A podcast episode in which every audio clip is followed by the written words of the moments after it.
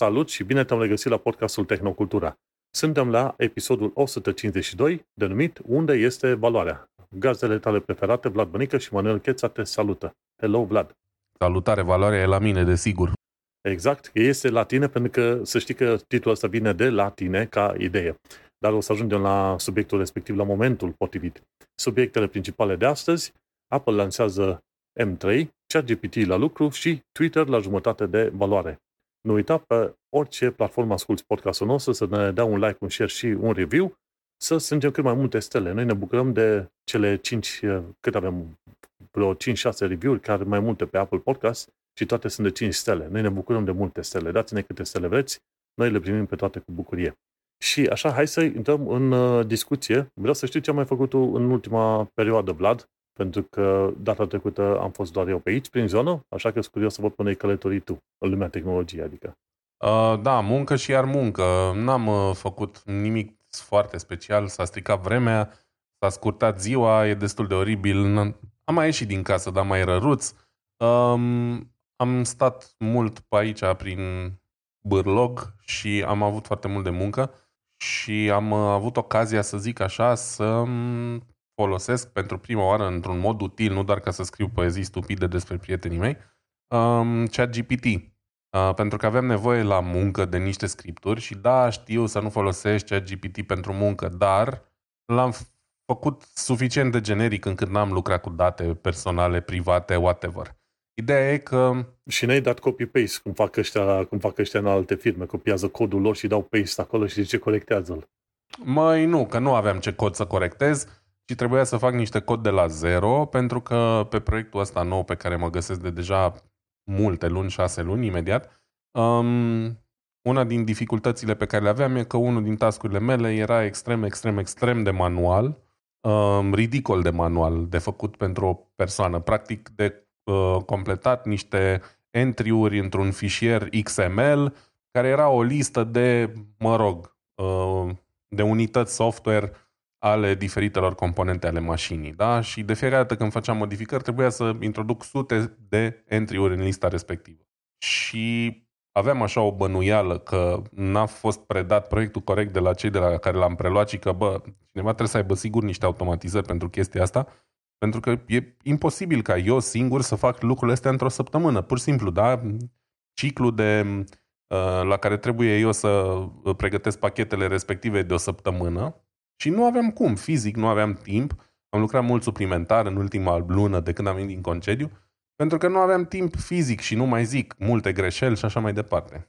În fine, în timp ce așteptam să ne coordonăm cu uh, cei de la BMW, da, care sunt clientul nostru și să vedem ce-i de făcut, am zis, bă, trebuie să încerc eu să automatizez cumva chestia asta, pentru că e imposibil să fac manual, da? Și greșesc pentru că pur și simplu da, pe păi asta la content entry e absolut, absolut imposibil, chiar și pentru unul ca mine care am luat uh, facultatea la copy-paste, e absolut imposibil să nu dai copy-paste și să greșești o literă pe acolo și să pese capătul. Da. da, era foarte greu. Și atunci am zis, bă, trebuie să există o modalitate. Și am zis, cu siguranță se poate scripta chestia asta, se poate face o mică aplicație, un programel, pentru că și ăștia de la care am preluat cu siguranță au așa ceva, uh, care să-mi ușureze și să-mi automatizeze treaba. Doar că eu nu sunt programator, am niște noțiuni de bază de programare, da, înțeleg să citesc niște cod și cam dau seama ce face dacă na, nu folosește niște librării dubioase de care n-am auzit. Um, dar nu știam să scriu codul respectiv. Și atunci am zis, e momentul să apelez la ChatGPT să vedem ce se poate face. Și evident, pe calculatorul de muncă NEMA ChatGPT, interzis, și pe calculatorul personal am simulat, să zicem, uh, ce am eu nevoie. Da? Mi-am făcut un folder cu niște fișiere pretend, da, care folosesc convențiile numerelor de, fiș- numelor de fișier din, uh, pe care, de care am nevoie la muncă, fiindcă sunt din niște denumiri specifice, dar e un pattern. Fiecare fișier se numește similar. Și aveam nevoie de, un, de o aplicație care să-mi citească din folderul în care am eu fișierele respective numele de fișier, să le împartă în componentele lor și să-mi scrie câte un bloc specific în fișierul la XML, da? Unde sunt diferite părți din numele ăla. De exemplu, versiunea de la și versiunea la. Erau niște entry-uri în fișierul respectiv. acolo mai greșeai la copy-paste, că puneai la în loc de D, la și așa mai departe, îți dai seama, după ce faci 50 de din alea manual, îți cam fug ochii pe text, nu prea, nu prea te mai descurci. Um, long story short, am deschis cea GPT și am zis, am nevoie să fac scriptul ăsta. În primul rând am cerut recomandări de limbaj de programare.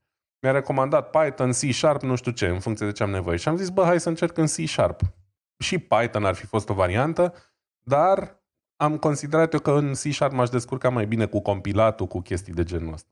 Și am zis, uite, am nevoie de un script care să-mi ia dintr-un folder pe care îl ceri utilizatorului în consolă, să-mi ia numele fișierelor și să le ordoneze cu tare într-un fișier XML, etc. Bineînțeles că prima uh, variantă n-a fost cea bună, dar a fost atât de aproape de a merge încât m-a lăsat mască. Deci literalmente m-a lăsat mască, da? Pentru că eu cu uh, limba mea de lemn, să zic așa că nu știu termenii cei mai potriviți ca să îi dau instrucțiuni, da? Am reușit să-l fac să facă cam ce vreau eu să facă într-un timp relativ scurt. Apoi, cu mici ajustări, am zis, uite, de exemplu, aici nu se întâmplă ce trebuie. Aici nu e luat uh, blocul de text potrivit, că a sărit trei caractere mai încolo și nu, nu ia, uh, știi, bucata de text de care am nevoie. În maxim, maxim, maxim, exagerez acum când zic două ore, aveam un script funcțional în C, mi-a luat literalmente încă aproape două ore ca să înțeleg cum îl compilez cu Visual Basic, pentru că n-am făcut niciodată așa ceva.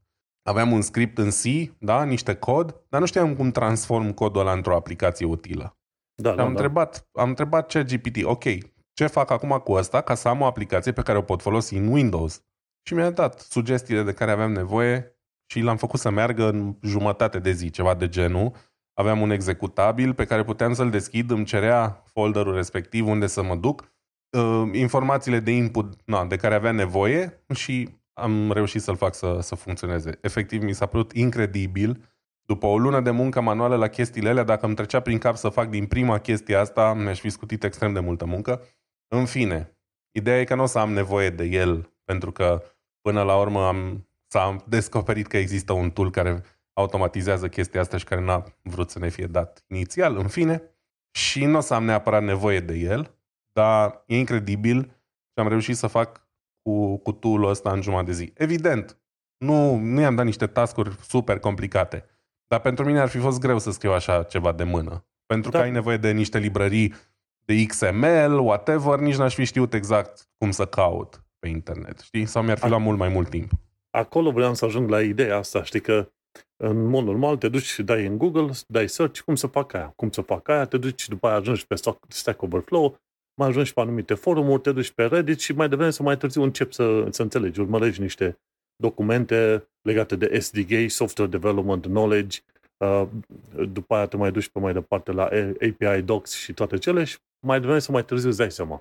Acel mai devreme e cumva mai târziu, după o săptămână probabil, ca să te prinzi.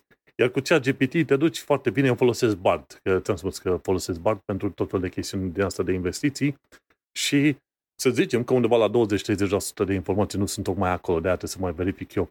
Dar uh, pentru chestiuni de programare, ca să zicem așa, foarte mișto, te duci acolo și intri direct. Și am încercat uh, chat GPT pe chestiuni din astea și e absolut incredibil într-o oră, dacă știi ce să-i zici și cum să-i, să-i spui să mai modifici anumite chestiuni, îți dă ceva chestiuni ready-made. Și cred că am mai pomenit aici în podcast, meseria de programator se va schimba pentru că mai devreme sau mai târziu va trebui să se accepte faptul că ai tool-uri AI și te duci la tool și spui, ok, vreau să-mi faci următoarele programe, următoarea chestie, structură. Chestie care probabil mie mi-ar lua să, să o fac în câteva zile, o săptămână, două, poți să o ai într-o singură zi, de vreme ce înțelegi structura, știi ce vrei să obții și când faci prin tool de AI, de la odată ce ai cerințe, încep dimineața și pe seară deja o să ai aplicația cât de cât făcută, a doua zi deja poți să începi să faci niște chestiuni mai, mai încolo de POC. Și asta înseamnă că viața și munca de programator se va schimba. Va trebui să știi programare, dar probabil nu chiar atât de intens. Probabil că pentru versiunea de junior o să trebuiască să știi uh, prompt programming. Asta ca junior. Și după aia, dacă vrei să mai crești în grad, va trebui să înveți să scrii codurile alea de mână, de capul tău. Și atunci, așa cum se face în mod clasic și când ajungi la rol mai senior, să știi să faci și debugging mai bine, chiar fără ăsta. Dar, vezi, cred că putem recomanda oamenilor să folosească ChatGPT, varianta gratuită chiar foarte bine. Eu folosesc Bard pentru simplu motiv pentru că are acces la Google Search și îmi dă informații up-to-date, efectiv aproape la minut, ca să zic așa. ChatGPT pentru asta, ca să fie ceva up-to-date, trebuie să plătești și n-am, n-am chef deocamdată să plătesc. Dar uite, vezi, da. foarte, foarte ingenioasă treaba asta. Te duci în ChatGPT, îți pregătești ăla și acum știi deja, ai o intrare. Știi pe viitor, dacă vrei să faci o automatizare de orice fel, te duci acolo. Știi care e faza? Dacă, um, mă uit așa dintr-un unghi destul de interesant la chestia asta. Dacă ai zero cunoștințe de programare, va fi probabil greu pentru că nici nu vei ști cum să începi. Nu vei ști ce să-i zici, că îți dorești. Um, el te ajută, îți dă hinturi, da? Îi zici vrei să scrii un program, te întreabă ce fel de program, ca să-ți recomande un limbaj potrivit și așa mai departe. Asta nu înseamnă că dacă ai zero cunoștință o să-ți iasă de fiecare dată. Da? Deci um, ideea e că din punctul meu de vedere meseria de programator sau domeniul de programare n-a dispărut.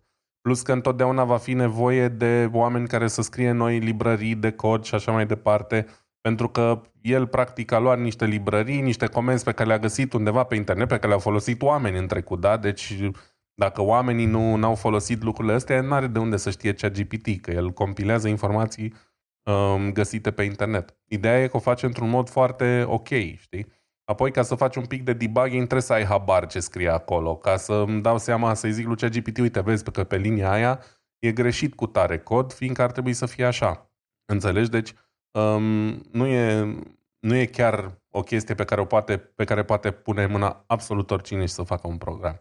Trebuie să-ți dai un pic silința, trebuie să ai un pic de interes în direcția asta și mai mult decât atât, am învățat totuși ceva, nu doar cum să păcăle sistemul, dacă vrei să-i zicem așa, ci am învățat cum se compilează o aplicație, cum faci dintr-un fișier uh, de C-Sharp un exe funcțional, știi? N-am făcut niciodată chestia asta, niciodată în viața mea, habar n-aveam cum funcționează, mi s-a părut extrem de mișto și de interesant. Și vezi, uite, așa te prinde la programare. Zici, chat GPT îți arată cum se face și pe aia vrei tu să faci de mâna ta, pentru că Altfel e când creezi tu ceva și vezi că, uite, am scris eu liniile astea de cod și se întâmplă ceva pe monitor. Dar Nimic eu... nu mi-ar fi plăcut mai mult, doar că eram sub presiune de timp, în primul rând. Deci trebuie să te gândești că eu am muncit săptămânile astea și 10 ore pe zi, care e maximul pe care l-am voie, dar nu o fac cu plăcere, nu sunt fan ore suplimentare, eu sunt de filozofia că trebuie să-ți poți termina munca în 8 ore. Dar acum, pentru că îmi doream să și învăț mai mult și să duc mai departe proiectul și așa mai departe, a trebuit să o fac și am, a fost literalmente singura zi în care am avut jumătate de zi să dedic pentru chestia asta, pentru că altfel n-aș fi reușit niciodată, știi? Cu atât mai puțin să stau să caut pe forumuri, să scriu eu de unul singur și să învăț da, de la zero cum se face. Da, foarte bun. Uite, vezi, un uh, timp folosit în mod util pe tehnologie nouă. Noi discutăm de tehnologiile astea și în 30 de ani de zile de acum încolo o să ni se pare discuțiile astea așa foarte puerile. Zicea AI, păi stai, că nu, nu se face nimic fără AI în zilele noastre. Da, uh, Chiar, chiar am reinstalat jocul Cyberpunk 2077 pentru că vreau să prind și expansiunea la aia, cum zice, uh, Phantom Liberty sau cum, cum o mai zice. Și, într-adevăr, o să ajungem în punctul ăla și poate chiar mai devreme de 2077. Bine, nu cu implanturile alea, dar cu AI-ul. Și așa o să fie super mișto. Dar hai să trec la subiectul meu sau chestiile pe care le-am văzut interesante în ultima săptămână. Dacă te uiți acolo, Omni One pentru VR mi se pare interesant așa.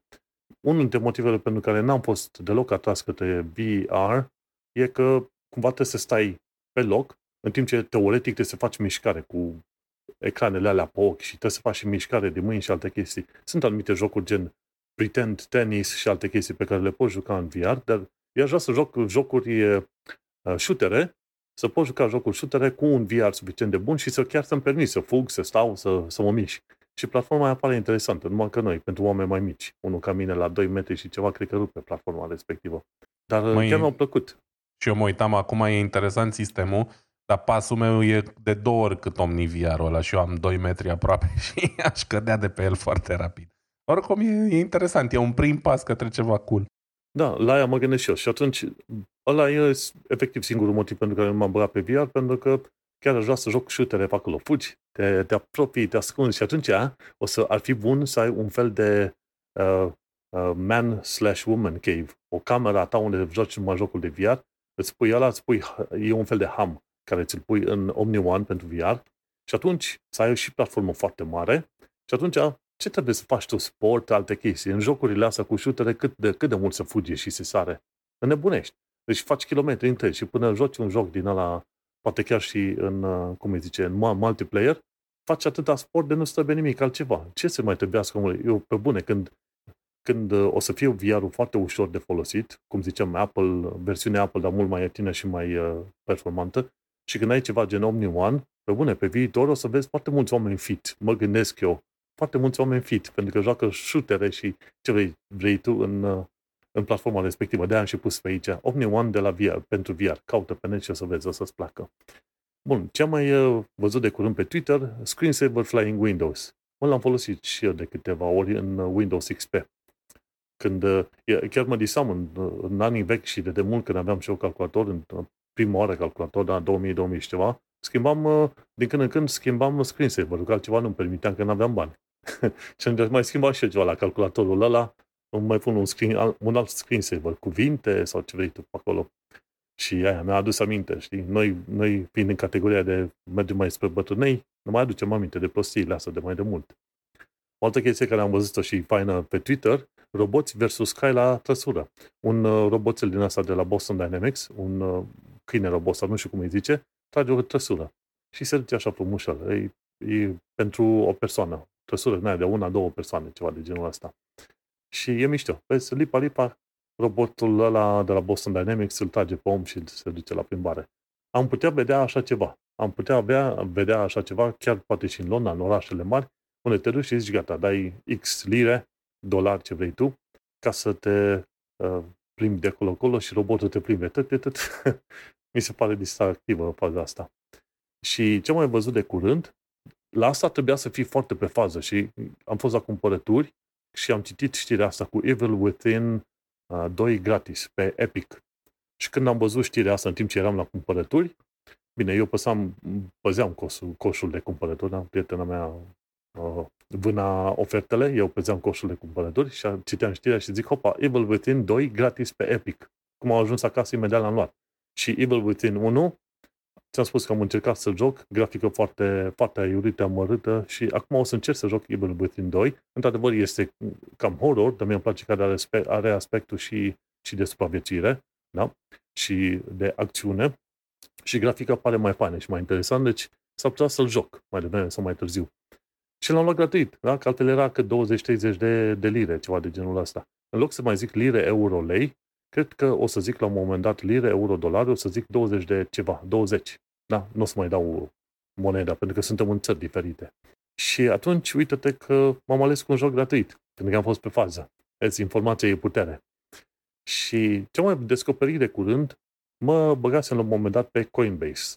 Din curiozitate, așa, că am cont acolo și luasem niște monezi încă din 2021, criptomonezi din astea. Și l-am luat și le-am lăsat să zacă. Știi că chiar îți povesteam la un moment dat că am vreo cât? 3 milioane de Shiba Inus. Toți, toți se bat acolo, fiecare cu valoare de 0,00. Dar am 3 milioane de Shiba Inus. O să zic la infinită asta, știi? Chiar dacă la un moment dat o să, o să închidă moneda respectivă forever și mă distrează treaba, știi? Cum poți să ai 3 milioane de ceva care valorează nimic? Chiar, chiar acolo știi ce zice. Dar, zic, mă, uite, de distracție, îmi luasem la un moment dat uh, Bitcoin și Ethereum și au început să crească. Și cum au început să crească, erau plus 50-70% față de ce pusese în prima oră. Nu, nu te gândi că am pus mari, mari valori. Am pus 50 în uh, Bitcoin, 50 în Ethereum și fiecare a crescut una la 70, una la 60 și ceva. Le-am vândut și am luat uh, Polymath. Pe un algoritm foarte simplu. Deci, doar de distracție și doar pe chestiuni speculativă. Deci eu nu pun bani acolo pe care, dacă îi pierd, o să plâng mâine sau nu o să am de mâncare. Doar așa să mă distrez cu chestii cripto. Și m-am dus la Tradable Assets în, în Coinbase, după aia am pus pe ultima săptămână și pe aia am pus pe change la percentage change. Poți să dai o sortare pe, pe cât de mult s-a schimbat în ultima perioadă. Și am pus pe sortare de la cel mai mare la, de, pe sortare descrescătoare. Și am văzut că Polymath a avut o creștere foarte mare în ultima săptămână, în ultima lună și în ultima zi. Cam așa m-am uitat. O zi, o săptămână, o lună. Bun. Și am mutat de pe Ethereum pe Polymath. După aia, uh, chiar de curând am văzut că e Sushi. Sushi Swap, la fel. Și ăla crește așa, se zice ca racheta în sus, nu e nimic. Pe ultima zi, săptămână, lună, pac, și au împătit între Polymath și Sushi Swap.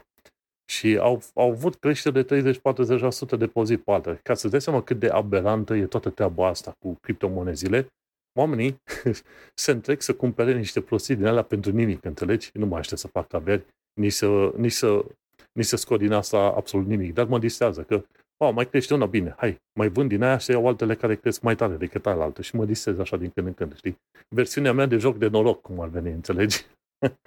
Cu diferența că nu pierd prea mulți bani. Dacă nu pierzi bani, e bine. Asta e cel mai important până la urmă. Um, eu sunt complet out din jocul cu criptomonede. Să zicem că mai am niște Ethereum pe Kraken, dar acolo nu mai știu parola momentan și pur și simplu momentan sunt out.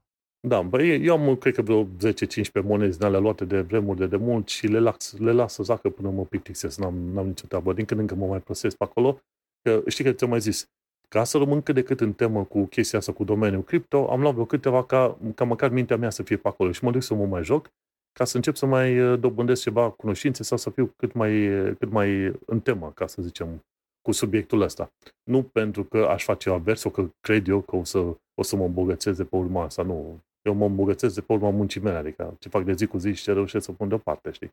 Cam atât. Bine, mă îmbogățesc, în propriu zis. Dar asta vreau să zic și uite la numele lor. Când vezi nume de asta ciudățele în podcast aici, să știi că sunt criptomonezi. Polymath și Sushi Swap. Tare. Doamne ajută, țin pumnii să câștigi, să-i dublezi, să-i triplezi, poate îmi dai și mie un milion de dolari, vorba aia la un moment dat. Um, bun. Păi hai să intrăm și în subiectele mai principale, să zicem așa, și o să încep eu atunci cu unul, deși tu ai mai multe azi, dar eu le fac pe scurt ca să le desfășurăm pe rețele mai mult. Um, am fost rugați de un utilizator de pe Redditul nostru, r slash tehnocultura, și anume 1 Florin sau un Florin, probabil, um, ne-a rugat dacă putem să discutăm despre noul procesor Apple M3 și am zis cum să nu putem? Păi nu putem noi? Normal că putem. Așa că hai să vorbim. Um, cumva a fost anunțată lansarea asta, dar a trecut totodată pe sub radar, nu s-a făcut mare tam-tam.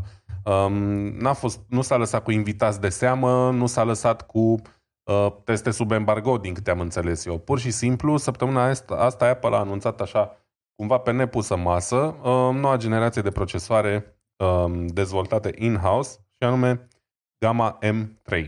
Am tot vorbit noi aici despre M1, Um, laptopul ăsta de pe care înregistrez acum podcastul e un MacBook Air din 2020 cu procesor M1, simplu, nu Pro, nu Max.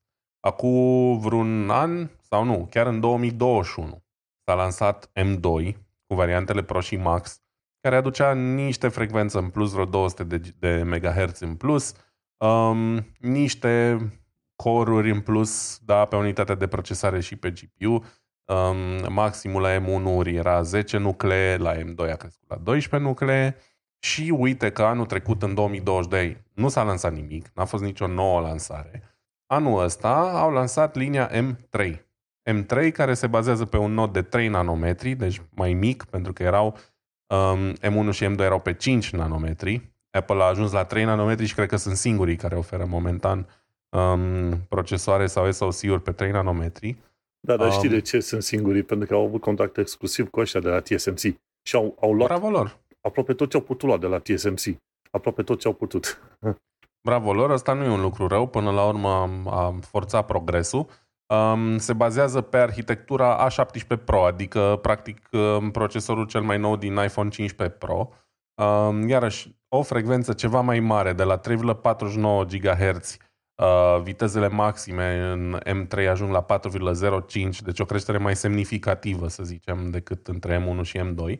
Um, oferă procesoare cu 8 nuclee, cu 4 nuclee de performance uh, și 8 de eficiență sau până la 12 nuclee, 6 și 6 și chiar o versiune cu până la 16 nuclee față de maximul de 12 la M2 um, în care 12 nuclee sunt performance și doar 4 de eficiență. Astea ar fi M3 Max. Deci niște îmbunătățiri incrementale care pot fi substanțiale. Încă nu știm, pentru că Apple, bineînțeles, ne-a prezentat niște grafice în stilul lor în care nu se vorbește în procente concrete și în cifre concrete, da? Se zice doar că este mai bun decât concurența X sau Y. Um, zic ei, un uh, neural engine cu 15% mai puternic decât bănuiesc generația anterioară, care, din păcate, nu e așa un progres uriaș. De exemplu, între M1 și M2, viteza Neural Engine-ului ăstuia da, era de 40% mai mare. Acum doar 15%. Acum n-au, uh, n-au crescut extraordinar de mult. În fine, foarte multe detalii tehnice. Uh, în show notes, pentru cine e curios, am pus un link de la un buyer's guide, da? de la un ghid de cumpărare oferit de cei de la Mac Rumors, în care puteți compara toate cifrele astea foarte seci de altfel. Niște chestii mai interesante, din punctul meu de vedere, sau ce am remarcat eu, odată e că au um, upgradat um, iMac-ul, adică ăla de birou, ăla de desktop, care e un monitor practic cu computerul încorporat. iMac-ul a fost uh, sărit pe generația M2, da? deci puteai să ai doar cu M1. În schimb, ce n-au, uh, în ce n-au inclus M3, cel puțin deocamdată, nu l-au inclus în MacBook Air, ceea ce pentru mine e un pic dezamăgitor. Dacă ar fi făcut un MacBook Air cu procesor M3, poate aș fi fost tentat să fac un upgrade. Din păcate n-au făcut-o, deci o să rămân în continuare. În primul rând, MacBook Pro, chiar și la de 14 inch, e un pic prea greuț, un pic prea grosuț față de ce îmi doresc eu. Eu chiar am nevoie de un laptop cât se poate de subțire, cu un display mic, nu-mi trebuie ceva mai mare decât ce am acum, asta e de 13 3. Ok, 14 n-ar fi un capăt de țară. Dar MacBook Pro ăla un pic mai gros și așa mai departe, nu e neapărat ce îmi doresc. Deși, partea bună, de, de fapt nu cred că are ăla de 14. Ar trebui să mă interesez. Știu că pe una dintre variante, nu știu dacă pe ăla de 14 sau pe ăla de 16, au și un port HDMI incorporat și un cititor de card incorporat. Um, Air-ul meu are doar două USB-C-uri și îți trebuie dongle basically pentru orice uh, chestie vrei să faci. Știi? Asta Eu nu e am, neapărat fain. La laptopul meu de muncă am, mi se pare, două pe stânga, două USB-C-uri pe stânga, am la MagSafe-ul și pe dreapta am unul sau două tot USB-C-uri. E, e mai de Office așa, știi, și de aia. Da. Mă, dar să știi că nu mă dezamăgește. În ultima perioadă a început să se încălzească pentru că am o tonă de chestiuni și VS Code-ul, odată ce i-a adăugat tot felul de extensii, te omoară. VS Code e editorul de cod, știi, pe care îl folosesc foarte mulți oameni. Yep. Și, efectiv, uh, se încălzește destul de tare în ultima perioadă, dar uh, nu mi se blochează, nu am niciun fel de treabă și pe bune, lucrez cu el de un an de zile, n-a trebuit să fac nimic altceva. Am făcut update-uri din când în când. E un laptop și ce face MacBook, MacBook Air și asta, ce face Apple cu asta, e, e o chestie extraordinară. E vorba de brand și de design, dar e vorba și de performanță. Și așa că, da, nici nu mă mire că tu vrei să cumperi cu M3 dacă făcea un uh, MacBook Air. Măi, treaba e în felul următor. M1 încă oferă suficientă performanță pentru ce fac eu cu computerul ăsta. Inclusiv niște light gaming când sunt plecat în țară sau în concediu și mă plictisesc seara, știi? Uh, au început să apară din ce în ce mai multe jocuri pe, pe MacBook, pe Apple, unele mai noi, majoritatea mai vechi, dar distractive și le duce. Deci laptopul ăsta așa subțire cum e el și cu răcire pasivă e suficient cât să faci niște casual gaming fără probleme. Bașca, dacă vrei să emulezi chestii pe el, perfect, totul e în regulă. Dar pentru pasul ăla extra, pentru performanța aia extra, m-aș fi băgat. O să mai aștept, poate totuși o să apară și un uh, R cu um, M3. Ce mai e interesant e că oferă, un, sau nu știu dacă e atât de interesant, poate pentru unii, oferă o nouă culoare, un fel de negru metalizat, să zicem, um, care e interesant, e drăguț, nu prea îmi pasă de culoarea computerului meu, atâta timp cât nu e roz, I'm happy with it, deși nici rozul nu m-ar deranja dacă, nu știu, l-aș lua la reducere, de exemplu. E un roz din ăla nisipos, ăla cred că o să-ți placă. Da, nu, n-am nicio problemă, nu mă deranjează, uh, dar ce vreau să mai spun, a mai apărut aici, văd că am uitat să pun linkul, da, am uitat să pun linkul și um, am închis și pagina, dar o să încerc să o deschid rapid, că era pe, tot pe Mac Rumors, uite aici, scrie undeva... Dacă tu uite-te pe acolo, dar în principiu... Gata, am găsit. Da. Eu, Bune. să zic, dacă chiar aș avea foarte mulți bani, într-adevăr, mi-aș lua și un Apple. Bine, am cheltuit o, o mie și ceva de, am cheltuit o mie și ceva pentru placa video RTX 3080, nu? Deci puteam să-mi iau un MacBook aproape cu banii respectivi. Dar uh, sunt foarte mulțumit de ceea ce face, sincer, sunt foarte mulțumit. Um, asta vreau să mai găsesc, tot pe Mac Rumors a apărut astăzi un benchmark, că au, au găsit în Geekbench, care e un, o unealtă de benchmark destul de populară, folosită interplatform, adică și de Mac și de Windows și așa mai departe. Um, și în Geekbench 6, testele multicore, da, adică pe mai multe nucleere deodată. M3 uh, are un scor de 11.700, cu 20% mai rapid decât M2, care are 9.700 și cu probabil 30 și ceva la sută mai rapid decât M1, care are 8315. Și deci compară între... cu, cu AMD și cu Intel? Nu în linkul ăsta și n-am intrat în database ca să mă uit mai în detaliu. Um, ideea e, vreau doar să spun că de la M1, de la 8315 la 11700 ar fi o creștere semnificativă. Pentru cineva care are procesor M2 not really, adică 20% într-adevăr sună ok, dar nu știu dacă justifică neapărat pentru un user normal da, să schimbi. Poate pentru cineva care îl folosește business și are nevoie de ultimul strop de performanță, poate aia 20% contează, dar um, da, altfel... pentru, pentru productivitate, îți dai seama, pentru aia chiar contează. Da. Să facă o editare video, audio, ce vrei tu, acolo chiar contează. Da. Pentru omul obișnuit care stă pe net, se uită la filme, o să stai pe același laptop 5-7 ani. Eu de asta eu vorbesc din perspectiva unui utilizator uh, obișnuit, da? Și atunci nu, nu mă uh, afectează pe mine cazul ăsta în mod deosebit. Evident, dacă um, ai menționat AMD, nu o să nu avem date comparative încă. Ce pot spune e că ăștia de la Qualcomm au uh, lansat și ei recent un nou Snapdragon, Snapdragon X îi zice, și se laudă măre că e mai rapid decât M2 și ăla. Știi? Uh, am mai vorbit noi despre cum Snapdragon încearcă să, sau mă rog, uh, Qualcomm împreună cu cine mai face procesoare ARM, încearcă să intre pe piața asta de, de Windows. Știi, nu o să mai avem uh, Windows doar pe procesoare x86, Intel și AMD, și o să avem și pe silicon uh, ARM, da, respectiv pe Snapdragon fiind probabil cel mai popular și cel mai bun dintre ele la momentul de față. Și Snapdragon X-ul ăsta, tot așa niște grafice destul de seci am văzut pe internet, dar în multe teste ei se laudă că bate M2. Acum, probabil cu M3 ar fi cam de la egal la egal, dar ideea e că se întrește competiția. Da? Și ideea e că înseamnă că în, uh, pe partea de mobile, de laptopuri cel puțin, vom avea o concurență mai acerbă între Intel AMD și garda nouă uh, Snapdragon X plus latura Apple cu M3. Da? Să zicem că M3 sunt un pas lateral pentru că ei au uh, zi, environmentul lor, mediul lor cu sistem de operare propriu, bla bla. Da, integrare verticală, cred că așa se zice. Da, dar uh, ca idee nu e un lucru rău ăsta, cu cât mai multe variante, cu atât mai bine. Um, ce pot să mai zic eu, dacă ai un M1, probabil că ar merita să faci upgrade la M3, dacă te-ai plictisit de el, că uite, îmi vine și mie greu să cred că aproape am 3 ani, deci mai am fix o lună până face laptopul ăsta 3 ani. Um, Cred că e cel mai longeviv laptop al meu, dacă stau să mă gândesc. Trei ani de zile, cât, uh, aproape cât podcastul nostru, nu? Da, da, păi l-am cumpărat la whatever, câteva luni după ce am început noi um, Tehnocultura, știi?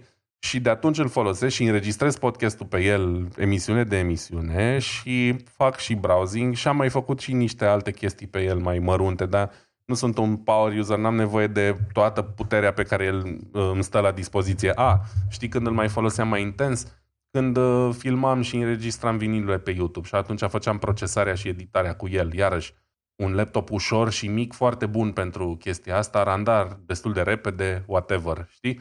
Dar task mai intensive de atâta eu nu i-am dat. Adică, și sunt foarte mulțumit în continuare, capacitatea bateriei a mai scăzut, na, totuși are 3 ani, dar și acum 10 ore fără probleme pe multimedia. E un lucru foarte bun.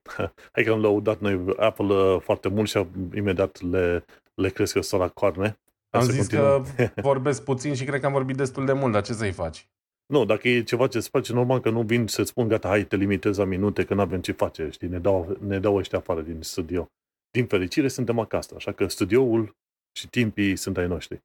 Hai să mergem la subiectul meu de la TechDirt, ce aflu că în vreme de război un spyware este bun. Știi că noi am avut niște discuții mai de mult legate de asta, libertatea de exprimare, de tot felul de aplicații de spyware din Israel. Și cred că știi de NSO și alte chestii de genul ăsta. Sunt anumite tipuri de spyware care se instalează pe telefoanele mobile ale oamenilor doar prin faptul că s-a trimis un mesaj acolo. Deci se știu niște backdoors, niște backdoors și în sistemul și în iOS și în Android și în alte părți acolo. Și o parte dintre firmele astea din Israel au avut niște restricții. Nu aveau voie să mândă ori, oriunde și oricum aceste softuri de, de spyware. No, și ce s-a întâmplat de curând? Când uh, grupul terorist Hamas a atacat uh, Israelul, ei au uh, și răpit vreo, cât, vreo 200 de oameni din Israel și au dus în Gaza. Și atunci, ce au zis ăștia din Israel? Băi, avem nevoie de fiecare bucățică de informație ca să reușim să dăm, uh, să recuperăm, uh, să zicem, uh, oamenii răpiți, hai că o să acceptăm ca ăștia cu spyware, cu firmele lor de spyware, să ne ajute să, desc- să descoperim orice putem descoperi. Și din ce am înțeles, toate firmele de spyware și-au oferit serviciile gratuit pentru guvernul israelian. Și probabil se așteaptă pe mai încolo să se ridice anumite restricții. Supărarea cu grupul NSO și Candiru, amândouă care sunt blacklisted pe SUA, supărarea lor este că guvernul uh, american a cam blocat utilizarea acelor softuri la anumite tipuri de guverne sau ceva. De ce? Pentru că softurile alea fiind atât de puternice, au fost folosite și împotriva jurnaliștilor de către grupări din asta, gen Arabia Saudită. Și, dar fiindcă poți să hăcuiești efectiv aproape orice device cu uh, exploiturile respective, îți dai seama că toată lumea este puțin cam speriată, inclusiv cei de la TechDirt care sunt interesați de chestii de, uh, să zicem, uh, intimitate personală, protecția datelor și așa mai departe. Și au spus dacă telefoanele alea mai sunt active și e posibil ca o parte de tele, dintre telefoanele ostaticilor să fie active, grupurile astea pot să intervină și să trimită uh, malware pe telefoane ca să poată să urmărească. Ideea interesantă în toată afacerea asta este că e foarte probabil ca acele telefoane să nu fie utile, chiar dacă sunt uh, hăcuite, și să nu poată să identifice, uh, să zicem, uh, uh pers- ostaticii. Altă idee ce se poate întâmpla e că toată lumea în zona Gaza are telefoane mobile și atunci tot, toată lumea te aștept să fie hackuiți mai devreme sau mai târziu. Și probabil o să treacă ani și ani, o să afli de cel mai mare hack posibil și imposibil într-o anumită zonă sau efectiv toate telefoanele să fie, prim, fie hăcuite de la de serviciile secrete ale Israelului în toată afacerea asta. Și să-ți dai seama cum se portă anumite chestiuni de, de război. Intră, intrăm în viitor. Efectiv, de dreptul intrăm în viitor, pentru că am avut discuții din astea legate de tehnologie și securizarea comunicațiilor, inclusiv în războiul Rusia versus Ucraina. Ăștia, uh, soldații ruși, foloseau telefoane obișnuite prin rețeaua de telefonie din Ucraina ca să vorbească cu șefii, cu comandanții lor, pentru că nu știau ce se întâmplă iar uh, serviciile militare ucrainiene ascultau uh, comunicările, comunicațiile respective și în secunda 2 trimiteau racheta acolo de unde provenea telefonul. Și îți dai seama, comunicări securizate sunt extraordinar de importante în tot felul de operațiuni din astea militare. Și pe lângă faptul că ai comunicări securizate, inclusiv prin sistemul ăla de care am vorbit noi mai de mult, am și uitat uh, acronimul respectiv, e, în afară de asta, uite-te că trebuie să te gândești la ideea de atacuri cibernetice live, în real time, ce se întâmplă. Deci, nu numai că la un moment dat uh, trebuie să ai grijă ca prin stația ta comunicările să fie secrete, ideea e să ai grijă că nu cumva stația ta mobilă de, cu care vorbești să nu cumva să fie hăcuită și să-ți dea tot felul de semnale din astea. Și uh, am intrat într-o eră foarte interesantă în care, într-adevăr, uite-te că malware-ul este folosit în mod activ, în mod activ în uh, campanii din astea militare. Și atunci ce asta vreau să adaug aminte, să adaug, grupul ăsta NSO a creat un, o vulnerabilitate sau, să zicem, un programel numit Pegasus, care a fost folosit adesea împotriva jurnaliștilor. Și acum, acest Pegasus teoretic este folosit să detecteze ostaticii. Nu știm cum va ieși, dar uh, am intrat într-o eră și cred că e vremea să recunoaștem că asta, orice înseamnă cyber, nu mai este cool, ci este chiar zilnic folosit și în mod, în mod direct. Și cam, cam acolo vreau să aduc uh, aminte de tehnologie în lumea sau în era războiului modern. Și am un alt subiect legat din asta de securitate de la Schneier, mai jos, drone la război. În Ucraina, oamenii folosesc drone de cât 400 de dolari cu încărcătură explozivă de vreo câteva kilograme ca să distrugă tancuri de vreo 2 milioane. Gândește de ce înseamnă să ai sute sau mii de asemenea drone și să folosești dronele respective într-un câmp de muncă. Da? Și atunci ai, degeaba vii tu cu multe tancuri, vii cu ce și 100 de tancuri și îți dai seama, o tonă de oameni ar fi speriați de faptul că vin 100 de tancuri împotriva orașului. Dar tu, dacă ai suficient de multe drone, trimiți 100 de drone, 200, 300 de drone cu încărcătură explozivă, fiecare dronă costă 400 de dolari și poate să distrugă un tank de 2 milioane. Gândește-te ce înseamnă acolo tehnologia în, în epoca asta nouă a, a războiului pe acolo și uh, cred că am avut noi discuții legate de folosire de drone. Inclusiv în uh, atacul Hamas împotriva Israelului s-au folosit drone. și s-au folosit tot felul de drone ca să distrugă turnuri de supraveghere din zona, din zona graniței cu Gaza pe acolo. A fost o chestie foarte bine gândită din partea atacatorilor. Și întâmplarea cu aceste drone folosite în Ucraina în război, fiecare dron are un kilogram, are patru motorașe foarte micuțe, micuțe, au o baterie, un cadru, au o cameră cu care se conectează wireless cu uh, piloții. Piloții au un fel de ochelari care văd uh, uh, pe unde zboară camera respectivă, drona respectivă. Poate, o asemenea dronă poate căra 2,5 kg de explozibil și poate lovi o țintă la o viteză de 150 de km pe oră. Și, efectiv, dacă să să te gândești bine, o dronă cam așa mare, nu știu, jumătate de metru, ceva de genul ăsta, merge la 150 la oră cu un explozibil care îți poate distruge un tank. Nu, bate-te cu aia. Chiar și tipii aia de la armata ucraineană spun, dronele sunt aproape invincibile, pentru că nu numai că poți să zbori repede cu ele, o parte dintre drone, mi se pare că și pe DJI, dar sunt, se fac uh, sporturi în ele, inclusiv în UK, se fac uh, drone racing. Băi, și aia sunt nebuni la drone racing, cred că am vorbit la un, noi la un moment dat, se mișcă foarte repede în tot felul de crevase și uh, uh, pe tot felul de trasee, dar au și butoane speciale care să permită dronei să facă flip pe loc, știi? Se întoarce cu capul în jos sau se întoarce într-o, în orice direcție vrei și pe aia dispare repede. Dronele astea sunt foarte greu de lovit. Gândește-te ce înseamnă să ai sute sau poate mii de asemenea drone împotriva una, unei armate convenționale. Ăsta e și motivul pentru care Rusia nu a reușit să avanseze, avanseze extraordinar de mult în Ucraina. Tehnologie.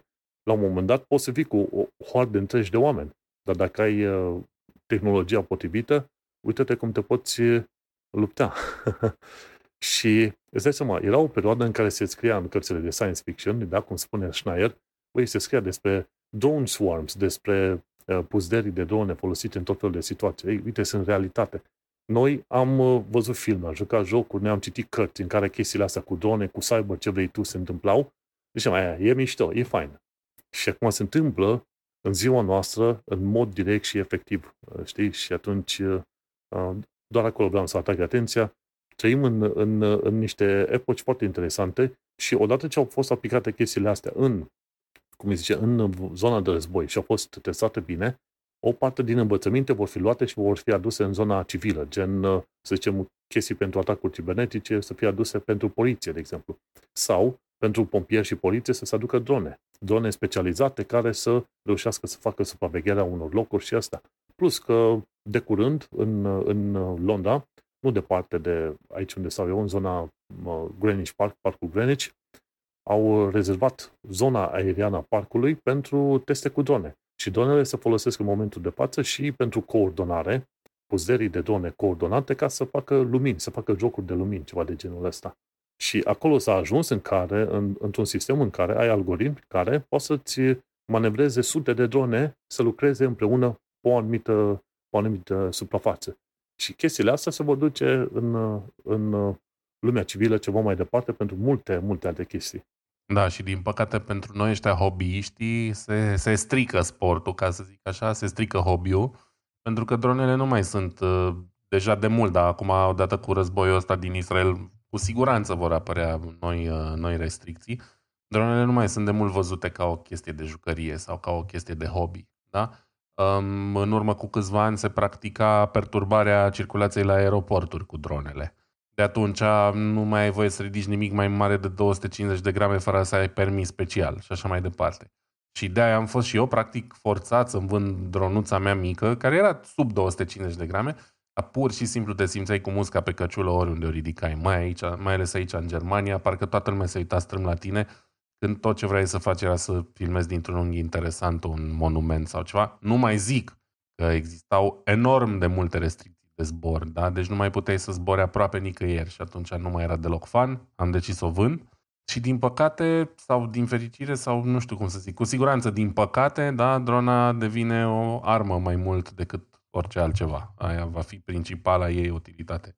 Bine, te poți gândi multe situații în care dronele pot fi chiar foarte utile. Dacă o dronă de un kilogram poți să care 2,3 kg, dacă e o dronă suficient de mare, poți să ai uh, mini elicoptere, știi, sau drone de alea mai enorme care poți să care 1-2 oameni și cu alea să poți să aduci oamenii în caz de, ce știu, clădiri foarte înalte care au suferă de un incendiu în momentul de față și trebuie să ia câte un om din bloc și să-l ducă jos cu drona.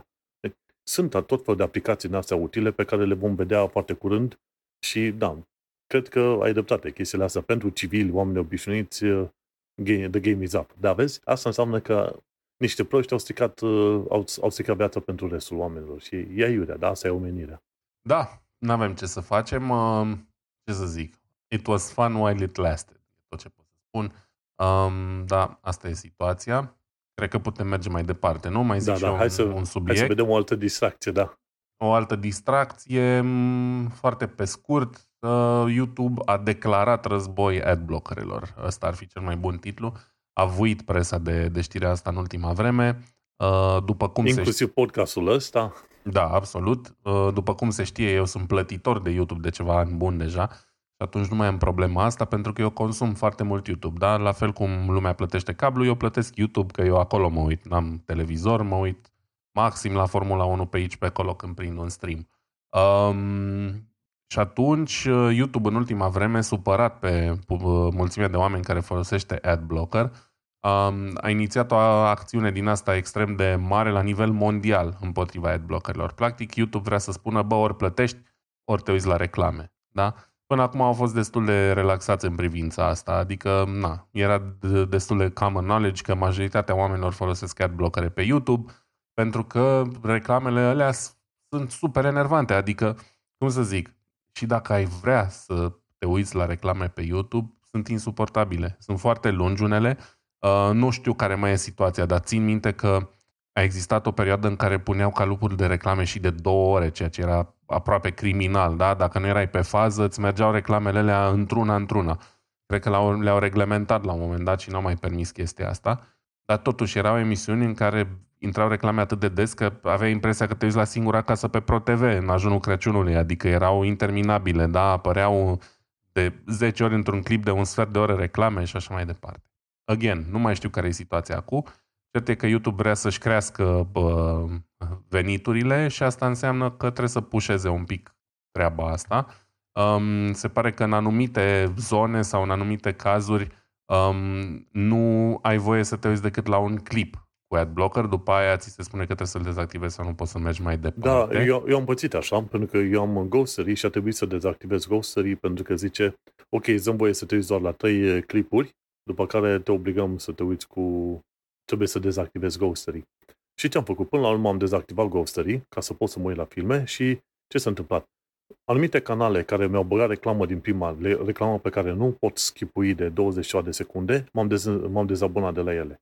Urmă, mm-hmm. am făcut câteva, mi se pare relativ ok, dar să-mi dai, să încep cu o reclamă de 20 de secunde, m-a, m-a cam supărat și atunci am dat, am subscribe nu la multe, la una, două. Și o bună parte din canalele pe care le urmăresc au ei uh, propriile lor contracte de sponsorizare cu firmele și atunci nu bagă reclamă de la YouTube și m-am scos. Și atunci pot să le urmăresc, învăț și m-am scos cu chestia asta. Uh, asta e ok. Eu mai eram supărat pe canalele care, în ciuda faptului că aveau reclamă in-channel, uh, aveau și AdSense-ul ăla de YouTube, da? Deci primeai dat reclamele YouTube și după aia mai începea și flăcăul la care te uitai um, cu whatever încă în reclamele lui. Și asta era iarăși destul de frustrant. Ce pot să zic? E atât de complicat, internetul a devenit, am mai spus chestia asta și o repet, internetul a devenit în mare parte, sau nu internetul, YouTube în particular a devenit mare parte aproape la fel de rău ca televiziune. Um, extrem de multă cenzură pentru că oamenii au nevoie de banii aia din reclame și atunci se autocenzurează foarte mult. Um, internetul însemna freedom of speech. Freedom of speech-ul ăla, din păcate, dispare încet încet de pe rețele, inclusiv de pe YouTube. Um, de la vorbitul vulgar la niște oameni care practic așa își câștigă pâinea, da?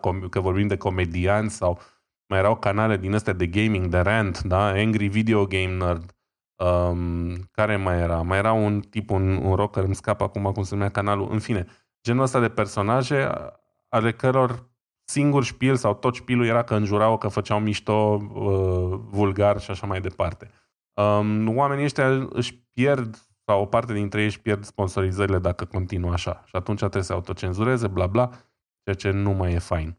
Și atunci stau și mă gândesc, bă, plătesc YouTube, ok, nu mai am reclamele de la YouTube, dar am în continuare reclamă de la oamenii ăștia care se și super cenzurează ca să, nu, ca să fie pe placul advertiserilor și fac în continuare reclamă in content peste care nu poți dai skip, nu poți să faci nimic. Sunt destul de împărțit cu chestia asta. Am încercat să caut surse noi, canale noi, oameni care sunt mai pe bune, cărora nu le e frică să spună ce gândească uh, și să renunț la ăștia care vor să fie prea advertiser friendly, că nici ăsta nu e un lucru bun. Um, da, nici nu știu, nu vreau să fac neapărat paralela asta, dar se, aproape că se întâmplă ce se întâmplă în ultima vreme în România, în care presa e cumpărată unul la mână de politic și mai nou de uh, casele de pariuri și de jocuri de noroc, știi?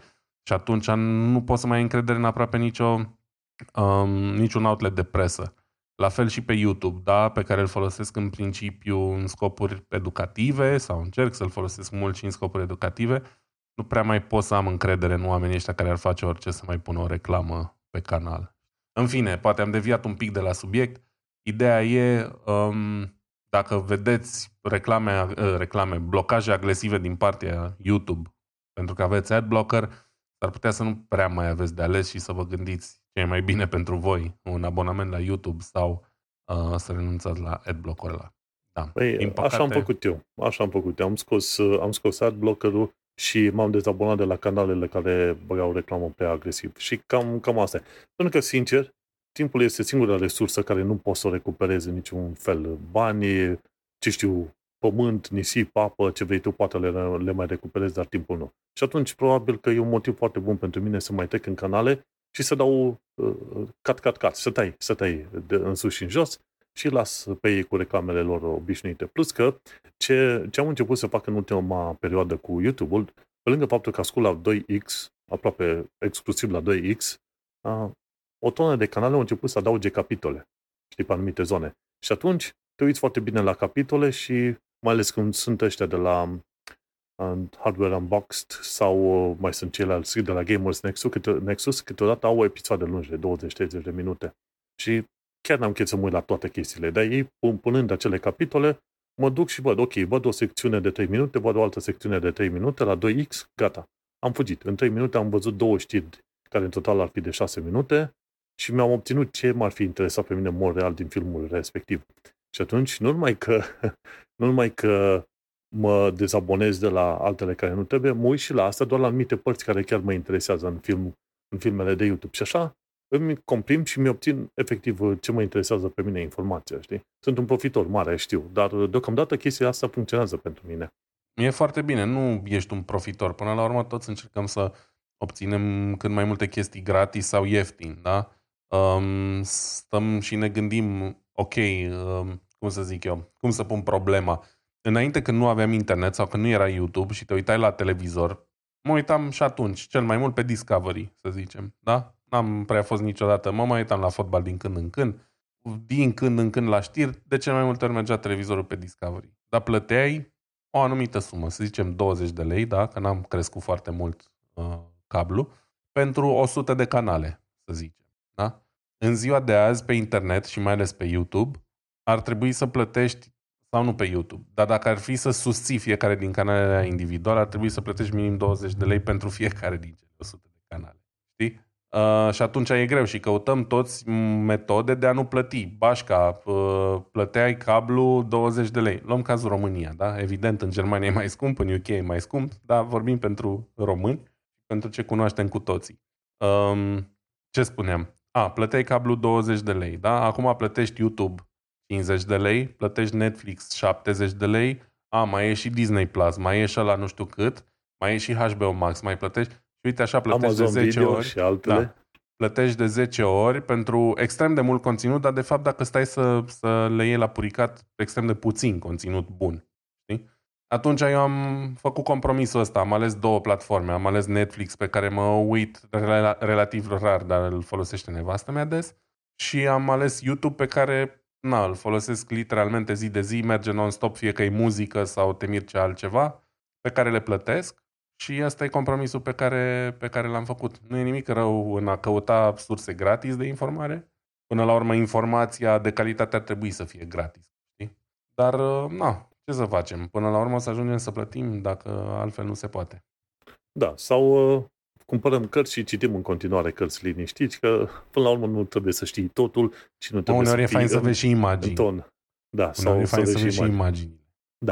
Bun, hai să trecem pe mai departe la un alt uh, subiect, și anume că mă uitam, eu nu mai, nu mai știam uh, unde trebuia să fiu. Da, de la Dave's Garage, Garage, garajul lui Dave, tipul ăsta care a lucrat la uh, sistemul de operare ca programator la Windows, la Microsoft, da? Și că de ce ai mai avea nevoie de mainframe-uri astăzi? Și una la mână, eu nu știam că se mai folosesc mainframe-uri. A doua la mână, nu știam cum arată un mainframe în ziua de, a, de astăzi. Că zic, mă, dacă ai calculatoarele astea, ai acele supercalculatoare, sectorul ăsta dintre calculatoarele obișnuite și supercalculatoare nu prea e ocupat de nimic. În mintea mea așa era. Deci, vezi ce mari cunoștințe de calculatoare am și eu. Dar, de fapt, sectorul respectiv este ocupat de mainframe-uri. Și nu știam că, de fapt, aceste mainframe-uri sunt, de fapt, folosite de bănci, tot felul de instituții financiare mari, în tot felul de, chiar și, probabil, instituții guvernamentale. Opa, deci este, este un spectru de calculatoare folosit pe acolo. Ai serverele de muncă, iar mainframe-urile astea, chiar la un moment dat el a prezentat acolo un IBM mainframe numit Z16 cu 400 de terabytes de date, 200 de nuclee și cu, inclusiv cu nuclee pentru AI. Și cum arată un mainframe mai modern? E un dulăpior din asta, cu 200 de nuclee și cu și water-cooled. Foarte interesantă faza asta. Uite-te că ei folosesc și chestiuni cu răcire cu apă sau slash, lichid, ce mai e. Și arăta cu milioane de firi, cu milioane, cu multe fire pe care le au acolo. Și zicea, unul dintre motivele pentru care e nevoie de aceste mainframe-uri este că trebuie să fie reliable. Chiar la un moment dat zicea, trebuie să fie, are să aibă 8, 8 de 9 de reliability. 8 de 9. Da? Când zice uh, 8, 8 nines, 10 nines, 7 nines, când auzi chestia asta de, la, de stabilitate sau de folosire, e vorba de 99.999. Și nume câți de 9 sunt, sunt 5 de 9. Și atunci știi că e la stabilitate 99,999. La 8, asemenea, 8 de 9 e 99.6 de 9 după aia. Deci e foarte reliable. Adică ai putea avea o problemă, o, ce știu, niște pierzi un mega de date la, ce știu, câteva miliarde și miliarde de operațiuni. Adică poate o dată pe an sau la 2 ani de zile ceva. Și ce au zis și a zis acolo, legat de mainframe-ul ăsta, este că întotdeauna există, de ce avea nevoie de mainframe-uri? Una la mână de stabilitatea datelor, a doua, mainframe-urile sunt construite să suporte, să zicem, cu tremure, să fie lovite și bușite de acolo-acolo. Chiar arăta niște teste cu, cu tremuri, inclusiv cu zone în care mainframe-ul de test era, efectiv, întregul dulap era bușit dintr-o parte în alta. Și, bineînțeles, o altă chestie ce mai e nevoie e când un procesor se strică, să poată să fie preluată puterea de procesoare de celelalte. Sau, când un hard se strică, efectiv cum, cum te aștepta la un data center, ceva de genul ăsta să fie și mainframe-urile folosite. Că până la urmă, la data center ai de obicei tot felul de dulapuri din astea, dar nu, nu e neapărat pe ideea de mainframe, că la data center vezi de obicei că sunt sertăraște din astea, cu tot felul de unități, ce știu, patru, patru procesoare, cu SSD-uri sau ce mai folosesc ei pe acolo, dar nu, nu sunt construite să fie foarte puternice și foarte reliable pe cum sunt construite mainframe-urile. Și de-aia, firme mari, inclusiv bănci, plătesc uh, o tonă de bani ca să-și aibă datele salvate și menținute în uh, asemenea mainframe. Deci este încă o piață. Nu mă, nu mă așteptam, dar într-adevăr încă este o piață pentru asemenea mainframe-uri și mi se pare că, cităm la un moment dat, sunt, uh, sunt și pe Linux, da, au, cred că în principiu pe Linux sunt cele mai multe asemenea mainframe-uri de la IBM. Și uite, vezi, acum, în, în tot filmulețul ăsta m-am uitat așa, nu am văzut, să zicem, cât ar costa un asemenea mainframe. Dar acum, dacă insiști, poți să găsești pe undeva uh, prețul unei asemenea mainframe. Dar uh, e foarte interesant că există tehnologie și se folosește în, în zilele noastre. Și e interesant că nu suntem singurii nebuni, sau nu sunt eu singurul nebun, care preferă să stocheze lucruri local și nu tot un cloud. Vezi? Până și marile companii fac chestia asta. Știam eu ceva. Glumesc de sigur. Da, și e bine, e bine, vezi, ne mai uh, învățăm așa. Vedem cum, uh, cum funcționează. Și au foarte multe chestiuni fire, fiecare fir, fiecare chestie de comunicare se duce către un centru pe acolo. Când te duci undeva mai încolo pe, pe filmulețul ăsta, o să vezi la un moment dat uh, uh, cum arată toate încrengăturile alea cu firele respective. Deci, a, fiber, e, e chiar zona de fiber. Mă nebunești acolo când te uiți la cât de multe fire de comunicare într-o parte în alta, să duc pe acolo, e nebunie. Și totul foarte bine aranjat. Deci chiar asta m-a, m-a uimit pe acolo. Nu sunt fire care se duc aiure așa, nu? Sunt foarte bine organizate în mănunchiuri care sunt aranjate logic pe acolo. Deci e, e, a trezit invidia în mine, nu? Aia am vrut să zic. Dar atât. Da. Deci mainframe-uri se folosesc, sunt utile și oamenii încă, încă dau bani grei pentru, pentru ele. Ți-a zgândărit uh, filul pentru cable management. Da. Adevărul e că fac, am și eu ceva cable management pe aici, dar uh, cred că marea, viitoarea mare inovație în lumea calculatoarelor va fi să reușești să ai și transfer de date și de energie fără fire. Cred că aia va fi o mare inovație. Lasă încolo RTX, Ray Tracing, ce vrei tu, să ai și curent electric și transfer de date fără fire. Acum, în principiu, transfer de date poți să ai prin Wi-Fi, dar nu, nu, e, nu e făcut, uh, să zicem, uh, în așa fel încât să zicem că transfer din uh, calculator la monitor. Deocamdată folosești un cablu pentru transferul ăsta de date, dar pe viitor s-ar putea să fie și m-aș aștepta să se facă o chestie de genul ăsta în care cu conexiuni de Bluetooth sau ce, ce ar mai inventa e pe parcurs, să poți să transferi oricât de multe date ai nevoie între unitatea ta și monitor atâta timp cât e la o distanță specifică. Și atunci mai scap de un cablu de date. Și când e vorba de alimentare cu curent electric, sunt astea prin inducție, dar la, la distanță, care deocamdată nu sunt uh, foarte utile, dar poate, poate să ajunge la ceva pe viitor. Și atunci o să zici, uite, pun, uh, pun monitorul, pun unitatea, nu este niciun fir care să le unească și totuși le folosesc. Ai, aia o să fie o zi foarte mișto. Și nu știu, presupunerea mea e că probabil vor mai trece vreo 20 de ani de zile până ajungem în punctul ăla. Dar așa, e o presupunere oarecare de-a mea. Eu cred că ești optimist.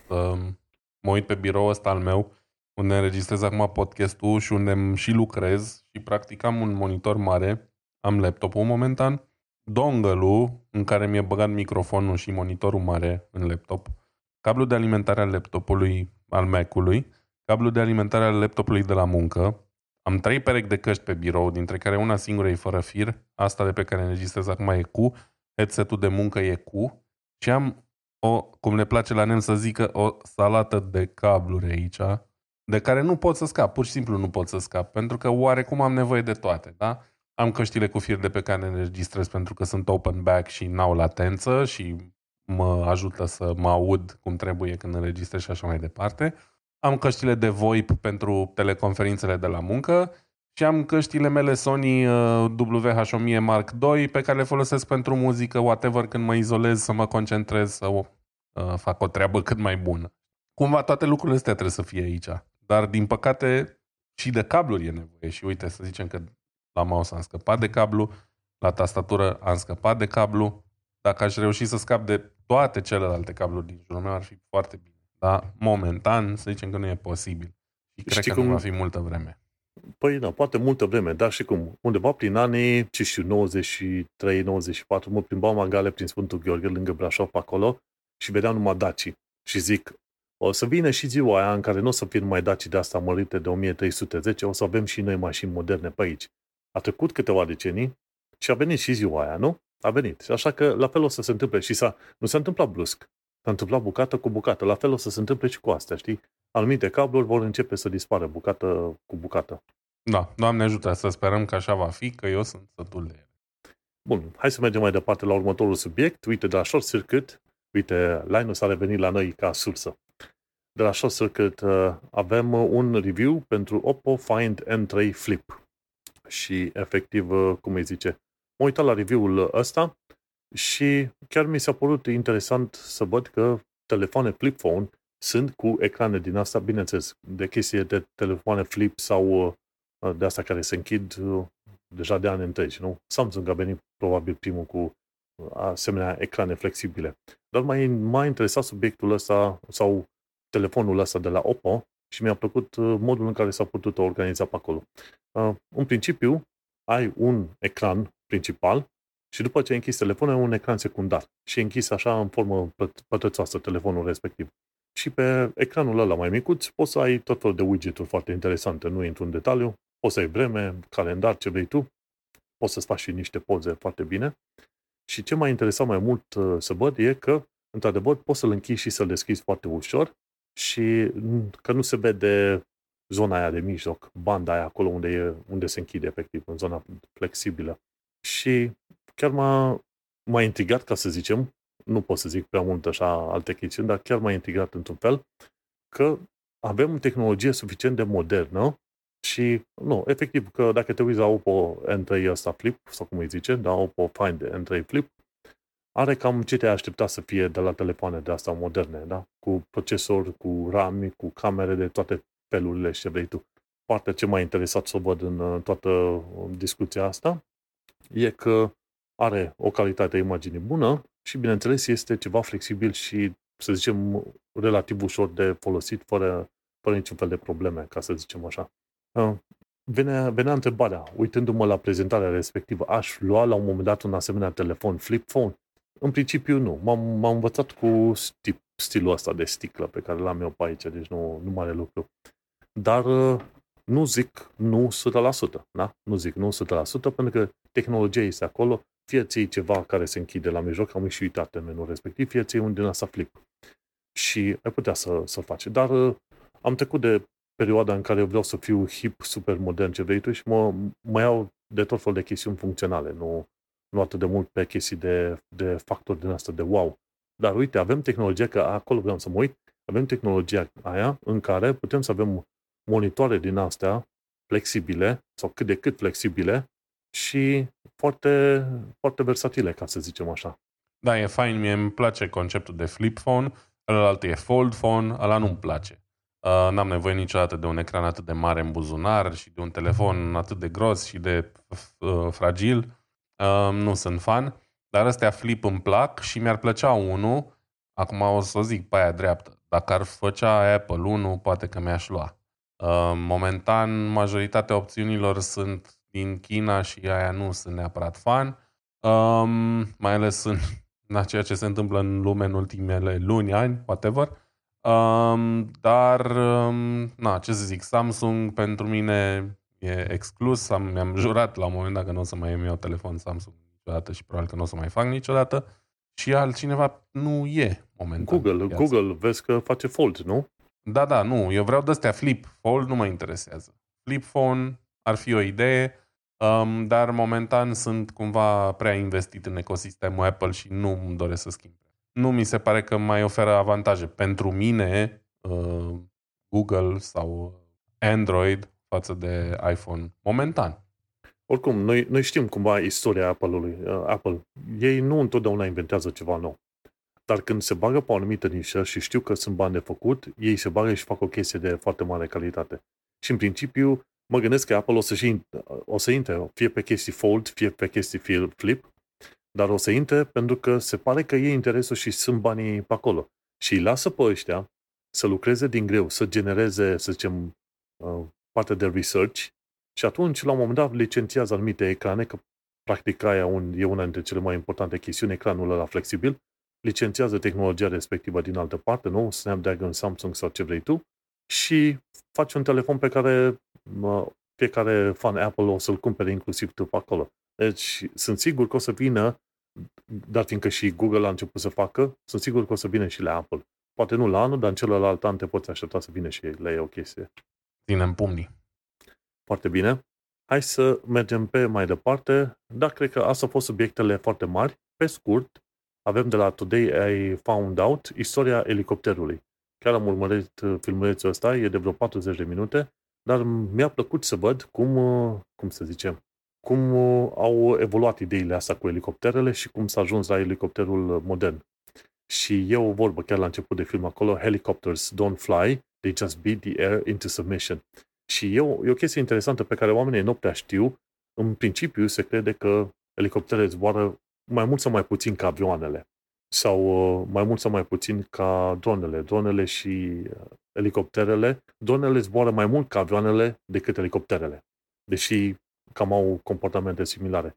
Chestia interesantă la elicoptere este că sunt mult mai complexe decât avioanele și elicopterele nu, cum îi zice, nu-și generează zborul împingând aer, așa cum face un avion. Da? Un avion hai să zicem că fie că e cu elice, fie că este din asta cu, cu turbojet, da, cu motoarele astea mari pe aripi, alea ce fac? Iau aer din față și îl împing cumva înapoi în spate și în felul ăsta generează tracțiunea în aer. Și bineînțeles ai, vo- ai nevoie și de o anumită suprafață, gen aripile să fie suficient de mari și de o formă specifică să se mențină, să zicem, uh, uh, portanța. Cred că așa e termenul corect, portanța.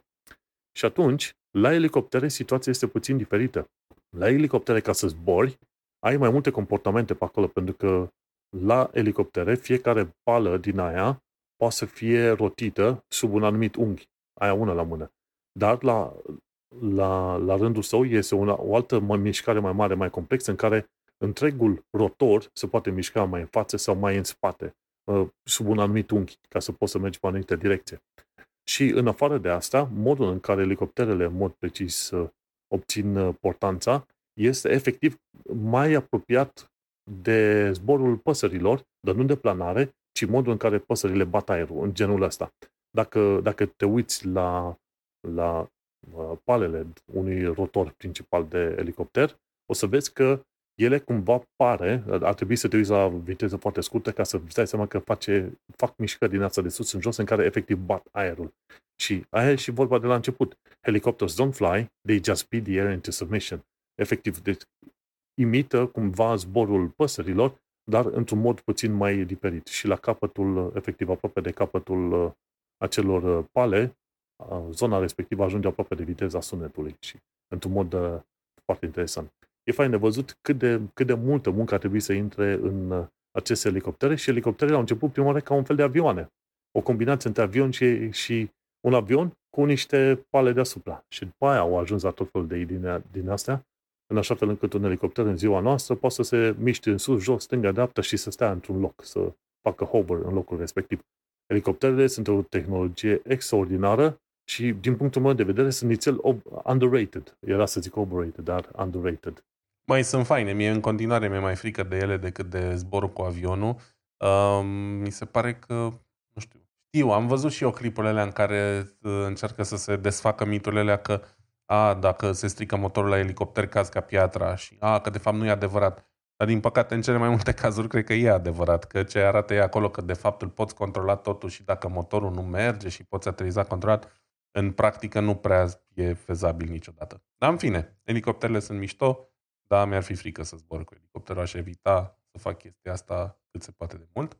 E, um, pe, Londra, pe Londra se poate închiria și ai voie să zbori doar pe anumite rute. Sunt rute speciale pe unde ai voie să zbori. Cel mai mult pe zona centrală a Rondei ai voie să zbori doar pe deasupra râului Tamisa. Nu ai voie să te bagi în zonele celelalte pentru că centrele de control, e un centru de control în zona asta, în dreapta mea, cumva la London City și unul în uh, sud-vestul Londrei. Uh, te avertizează și pe aia la un moment dat să te pomenești că trimite și avioane de luptă după tine și poate nu vrea să se întâmple treaba asta. Trimite RAF-ul. Păi na, are sens pentru că într-un oraș atât de mare și aglomerat ca Londra, elicopterul e cu adevărat cel mai rapid mijloc de transport, știi? Și atunci, fiind și foarte mulți oameni care probabil își permit să facă chestia asta, trebuie să deschidă niște culoare. Um, bun, hai să trecem la ultimul meu subiect foarte pe scurt.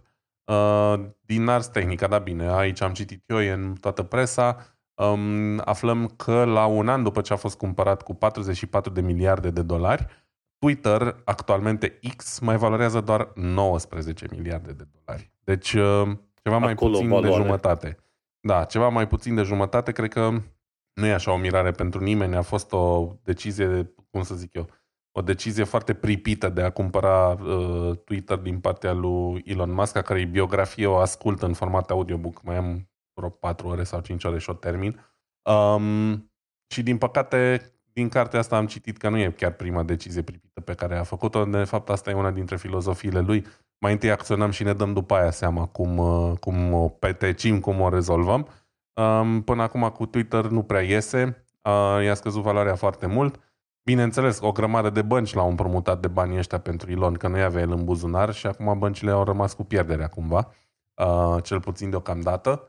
Și, na, mare parte din chestia asta se întâmplă din cauza politicii sale de freedom of speech exagerat, care a pus cumva în, uh, în gardă advertiserii, iarăși advertiserii sunt cei care au ajuns să facă legea și pe platformele de socializare, nu numai în presă.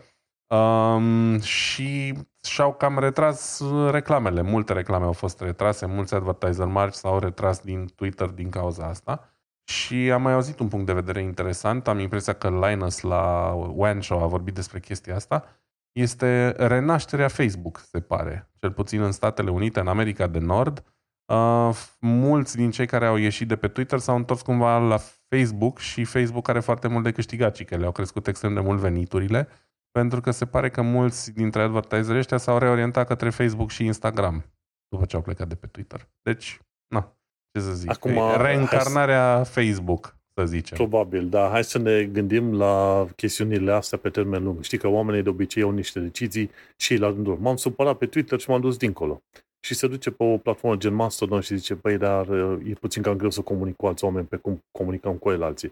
Hai că mă duc pe Twitter, pe Facebook, da, la parte, pe Facebook nu combine. Și atunci dă dă timp jumătate de an, un an, chiar mai mult, ca să vezi până la urmă care este mișcarea de oameni.